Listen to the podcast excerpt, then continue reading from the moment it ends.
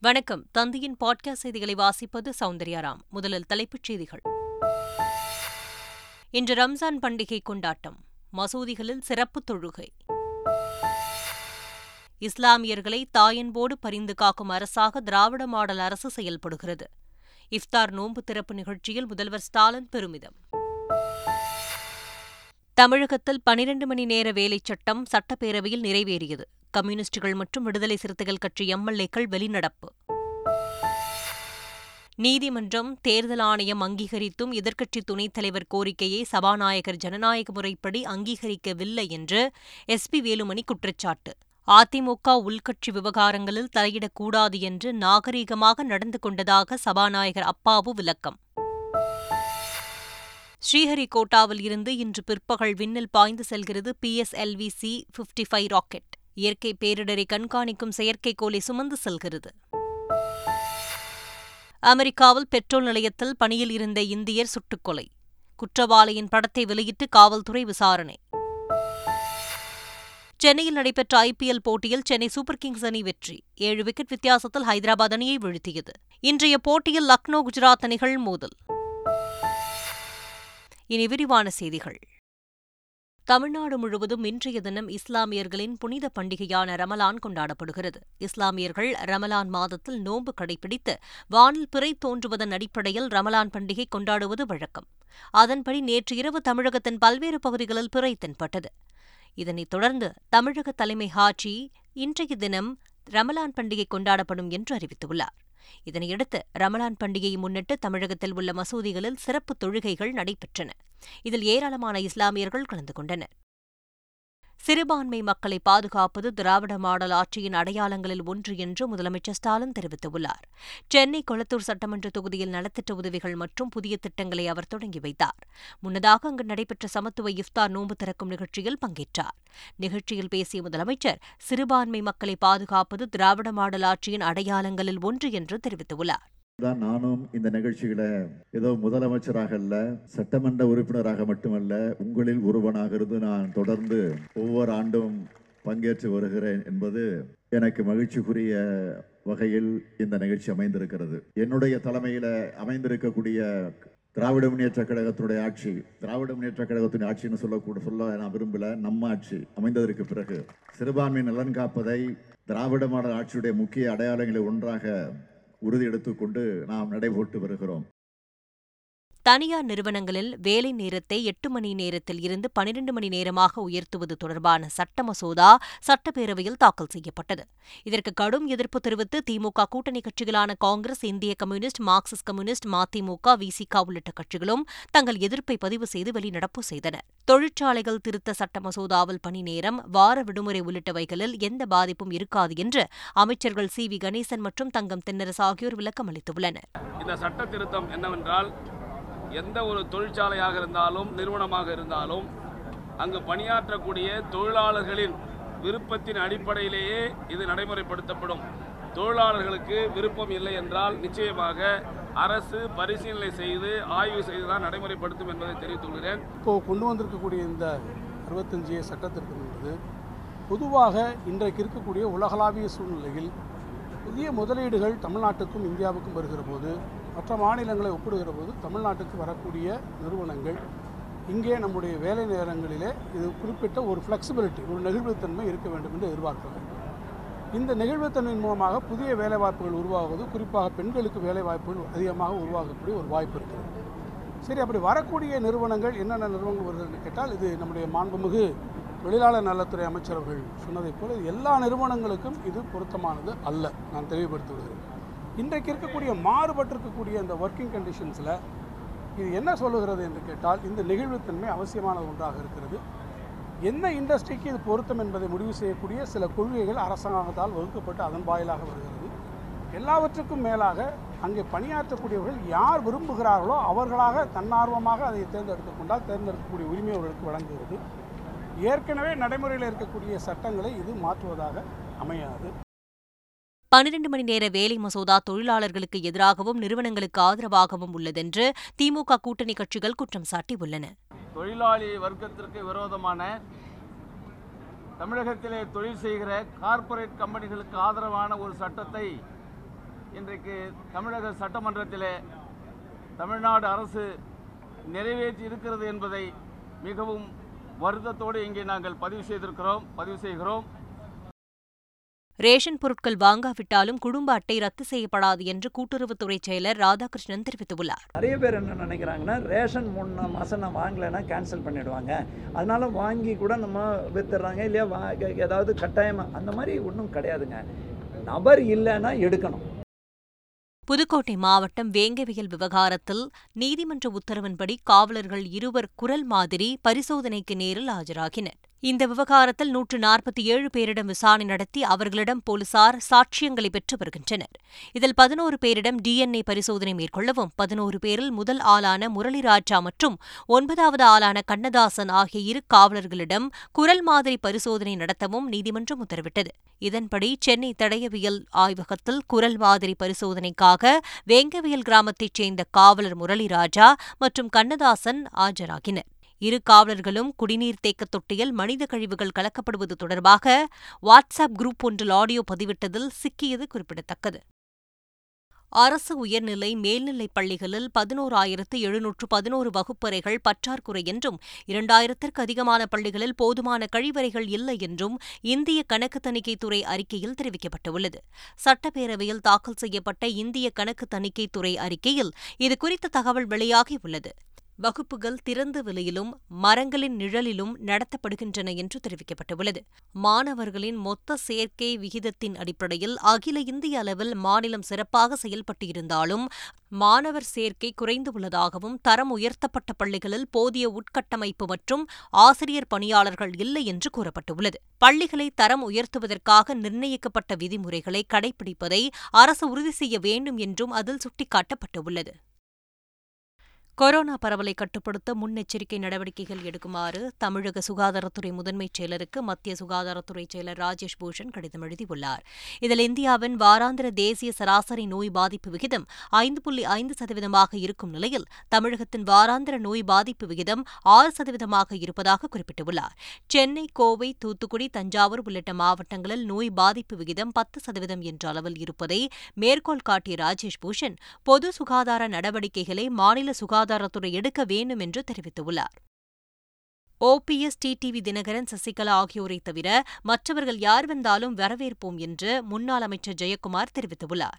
சென்னை ராயபுரத்தில் செய்தியாளர்களிடம் பேசிய அவர் கட்சி விரோத செயலில் ஈடுபடாதவர்கள் எங்களுக்கு எதிரி இல்லை என்று குறிப்பிட்டுள்ளார். ஓபிஎஸ் டிடிவி திரும்ப சசிகலா ஓபிஎஸ் சார்ந்த வகையான அவங்க குடும்பம் தான் எப்படி ஆடு உறவு குட்டி பகை அது. அதனால் ஆடும் உறவில்லை குட்டியும் பகை தான். இப்போ ஆடும் ஆடும் தேவையில்லை குட்டியும் தேவையில்லை. அதனால் வந்து ஓபிஎஸ் வகையரா டிடிவி அவர் நேற்று சொன்னது அந்த கருத்தில் தான் சொன்னார் அவர். ஓபிஎஸ் வகையரா திரு டிடிவி திரு திரு சசிகலா. இவங்களை தவிர மற்றவங்க யாருமே எங்களுக்கு வந்து கட்சி விரோத நடவடிக்கையில் புரியல. அதனால் அவங்கெல்லாம் எங்களுக்கு எதிரி கிடையாது. சட்டப்பேரவையில் அதிமுகவை அதிமுக ஒன்று இரண்டு என்று இரு அணிகளாக பிரித்து எவ்வளவு இடையூறு செய்ய முடியுமோ செய்திருக்கலாம். ஆனால் உள்கட்சி விவகாரங்களில் தலையிடக்கூடாது என்று நாகரிகமாக நடந்து கொண்டதாக சபாநாயகர் அப்பாவு தெரிவித்துள்ளார். எதிர்க்கட்சிகள் சில சந்தர்ப்பங்களில் ஏதேனும் நிகழ்வு ஏற்பட்டு அவர்களுக்கு இடைஞ்சல் செய்கின்ற அளவில் வாய்ப்பு ஏற்பட்டால் எல்லோரும் பயன்படுத்துவார்கள். ஆனால் மாண்புமிகு நம்முடைய இன்றைய முதல்வர் அவர்கள் அவ்வாறு நிலை ஏற்பட்டு மாண்புமிகு எதிர்க்கட்சி தலைவர் அவர்கள் நம்முடைய மாண்புமிகு முன்னாள் முதல்வர் ஓ பன்னீர்செல்வம் அவர்களையும் மாண்புமிகு ஐயப்பன் பால் மனோஜ் பாண்டியன் வைத்திலிங்கம் போன்றவர்களை இந்த அவர்கள் இயக்கத்தில் இருந்து நீக்கியதாக ஒரு தபால் தந்திருக்கா அது என்னுடைய ஆய்வில் இருக்கின்றது. சரியாக அவர்களை பழிவாங்க வேண்டும் என்று சில அரசியல் தலைவர்கள் நின்றால் ஏடிஎம்கே ஒன்று இரண்டு என்று அவர்களை பிரித்து கொடுத்து எவ்வளவு இடையூறு செய்ய முடியுமோ அவ்வளவு செய்யலாம்.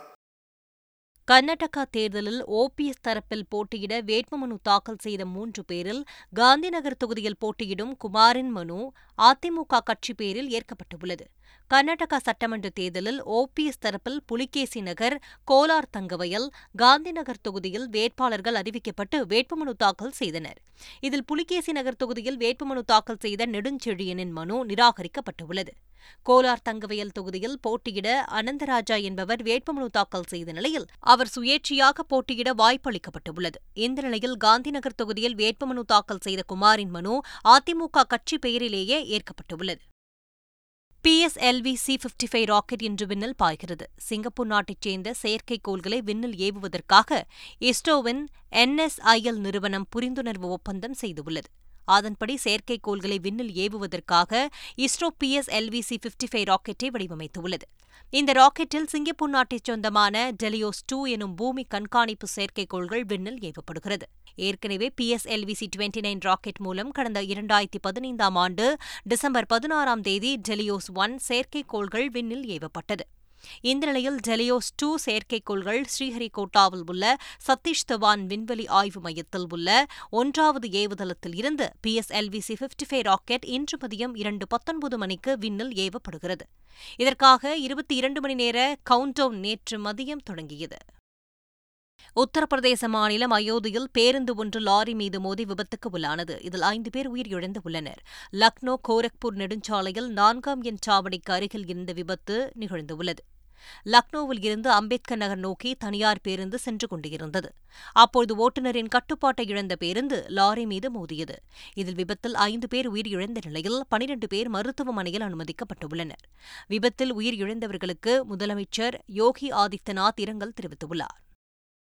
போர் உக்கிரமடைந்து வருவதால் சூடானில் வசிக்கும் மக்கள் வீடுகளை காலி செய்து கொண்டு பாதுகாப்பான இடங்களுக்கு குடிபெயர்ந்தனர். ஆட்சி அதிகாரத்தை கைப்பற்ற ராணுவமும் துணை ராணுவமும் கடும் சண்டையிட்டு வரும் நிலையில் அங்கு பொதுமக்கள் கடுமையாக பாதிக்கப்பட்டு உள்ளனர். குறிப்பாக கார்டூம் நகரில் போர் உக்கிரமடைந்து வரும் நிலையில் மக்கள் வீடுகளை விட்டுவிட்டு அருகே உள்ள மாநிலத்திற்கு படையெடுத்து வருகின்றனர். சிலர் நடந்தும் சிலர் வாகனங்களிலும் பாதுகாப்பு கருதி குடும்பத்தோடு கிளம்பினர். சாலையில் நடந்து செல்வது கூட அச்சமாக இருப்பதாக தெரிவிக்கும் சூடான் மக்கள் ஆபத்தான நிலையில் குடிபெயர்ந்து வருவதாக தெரிவித்துள்ளனர்.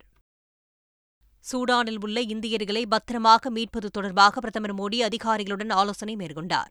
டெல்லியில் காணொலி மூலம் நடைபெற்ற இந்த உயர்மட்ட ஆலோசனைக் கூட்டத்தில் மத்திய வெளியுறவு அமைச்சர் ஜெய்சங்கர் விமானப்படை கப்பற்படையின் தலைமை தளபதிகள் தேசிய பாதுகாப்பு ஆலோசகர் சூடானில் உள்ள இந்திய தூதர் உட்பட பலர் கலந்து கொண்டனர். சூடானில் உள்ள மூன்றாயிரம் இந்தியர்களின் பாதுகாப்பு குறித்தும் அங்கு நிலவும் சூழ்நிலை குறித்தும் பிரதமர் மோடி அதிகாரிகளிடம் கேட்டறிந்தார். அவர்களுக்கு தேவையான அனைத்து உதவிகளையும் செய்ய அதிகாரிகளுக்கு அறிவுறுத்திய பிரதமர் மோடி சூடானில் உள்ள இந்திய இந்தியர்களை பாதுகாப்பாகவும் விரைவாகவும் மீட்க உரிய திட்டம் தயாரிக்கவும் உத்தரவிட்டுள்ளார். அமெரிக்காவில் பெட்ரோல் ஸ்டேஷனில் பணியில் இருந்த இந்தியர் சுட்டுக் கொல்லப்பட்டது அதிர்ச்சியை ஏற்படுத்தியுள்ளது. ஆந்திராவைச் சேர்ந்த செயின்ஸ் வீரா என்ற இருபத்தி நான்கு வயது இளைஞர் அமெரிக்காவின் ஒஹாயோவில் உள்ள கொலம்பஸ் நகரில் முதுநிலை பட்டப்படிப்பு படித்து வந்துள்ளார். படித்துக்கொண்டே பெட்ரோல் ஸ்டேஷனில் பணிபுரிந்துள்ளார். இந்த நிலையில் இருபதாம் தேதி நள்ளிரவு பணியில் இருந்தபோது மர்ம நபர் துப்பாக்கியால் சுட்டு செயின்ஸ் வீராவை கொன்றுள்ளனர். தகவல் அறிந்து சென்ற காவல்துறையினர் உடலை கைப்பற்றி விசாரணை நடத்தி வருகின்றனர். கொலை செய்த மர்ம நபரின் புகைப்படத்தை வெளியிட்டுள்ள காவல்துறை தகவல் தெரிந்தால் தெரிவிக்குமாறு கேட்டுக் கொண்டுள்ளது. ஐபிஎல் தொடரின் இருபத்தி ஒன்பதாவது லீக் போட்டியில் ஹைதராபாத்தை ஏழு விக்கெட் வித்தியாசத்தில் வீழ்த்தி சென்னை அணி அபார வெற்றி பெற்றுள்ளது. சேப்பாக்கம் எம். ஏ. சிதம்பரம் மைதானத்தில் நடைபெற்ற இந்த போட்டியில் டாஸ் வென்ற சென்னை அணியின் கேப்டன் தோனி பவுலிங்கை தேர்வு செய்தார். இருபது ஓவர்களில் ஏழு விக்கெட் இழப்பிற்கு நூற்று முப்பத்து நான்கு ரன்களை மட்டுமே ஹைதராபாத் எடுத்தது. பின்னர் நூற்று முப்பத்தைந்து ரன்கள் இலக்கை நோக்கி ஆடிய சென்னை அணி பதினெட்டு புள்ளி நான்கு ஓவரில் மூன்று விக்கெட் இழப்பிற்கு நூற்று முப்பத்தி எட்டு ரன்கள் எடுத்த சென்னை அணி ஏழு விக்கெட் வித்தியாசத்தில் வெற்றி கண்டது. சென்னை சேப்பாக்கத்தில் சிஎஸ்கே மற்றும் ஹைதராபாத் அணிகள் மோதிய கிரிக்கெட் போட்டியை முதலமைச்சர் ஸ்டாலின் தனது மனைவி துர்கா ஸ்டாலின் மற்றும் அமைச்சர் உதயநிதி ஸ்டாலினுடன் சேர்ந்து கிரிக்கெட் போட்டியை கண்டுகளித்தனர். இதேபோல் உயர்கல்வித்துறை அமைச்சர் பொன்முடி மற்றும் அவரது மகனும் தமிழ்நாடு கிரிக்கெட் சங்க தலைவருமான அசோக் சிகாமணி உள்ளிட்டோரும் போட்டியை பார்த்து ரசித்தனர். இதேபோல் தெலங்கானா ஆளுநர் தமிழிசை சவுந்தரராஜன் ஐபிஎல் போட்டியை குடும்பத்துடன் நேரில் கண்டு ரசித்தார். ஐபிஎல் தொடரின் இன்று இரண்டு போட்டிகள் நடைபெறவுள்ளன. லக்னோ அடல் பிகாரி வாஜ்பாய் மைதானத்தில் இன்று பிற்பகல் மூன்று முப்பது மணிக்கு தொடங்கும் முப்பதாவது லீக் போட்டியில் லக்னோ மற்றும் குஜராத் அணிகள் மோதுகின்றன. மும்பை வான்கடை மைதானத்தில் இன்று இரவு ஏழு முப்பது மணிக்கும் தொடங்கும் முப்பத்தி ஓராவது லீக் போட்டியில் மும்பை மற்றும் பஞ்சாப் அணிகள் மோதுகின்றன. மீண்டும் தலைப்புச் செய்திகள். இன்று ரம்ஜான் பண்டிகை கொண்டாட்டம். மசூதிகளில் சிறப்பு தொழுகை. இஸ்லாமியர்களை தாயன்போடு பரிந்து காக்கும் அரசாக திராவிட மாடல் அரசு செயல்படுகிறது. இஃப்தார் நோன்பு திறப்பு நிகழ்ச்சியில் முதல்வர் ஸ்டாலின் பெருமிதம். தமிழகத்தில் பனிரண்டு மணி நேர வேலைச் சட்டம் சட்டப்பேரவையில் நிறைவேறியது. கம்யூனிஸ்டுகள் மற்றும் விடுதலை சிறுத்தைகள் கட்சி எம்எல்ஏக்கள் வெளிநடப்பு. நீதிமன்றம் தேர்தல் ஆணையம் அங்கீகரித்தும் எதிர்க்கட்சி துணைத் தலைவர் கோரிக்கையை சபாநாயகர் ஜனநாயக முறைப்படி அங்கீகரிக்கவில்லை என்று எஸ் பி வேலுமணி குற்றச்சாட்டு. அதிமுக உள்கட்சி விவகாரங்களில் தலையிடக்கூடாது என்று நாகரீகமாக நடந்து கொண்டதாக சபாநாயகர் அப்பாவு விளக்கம்.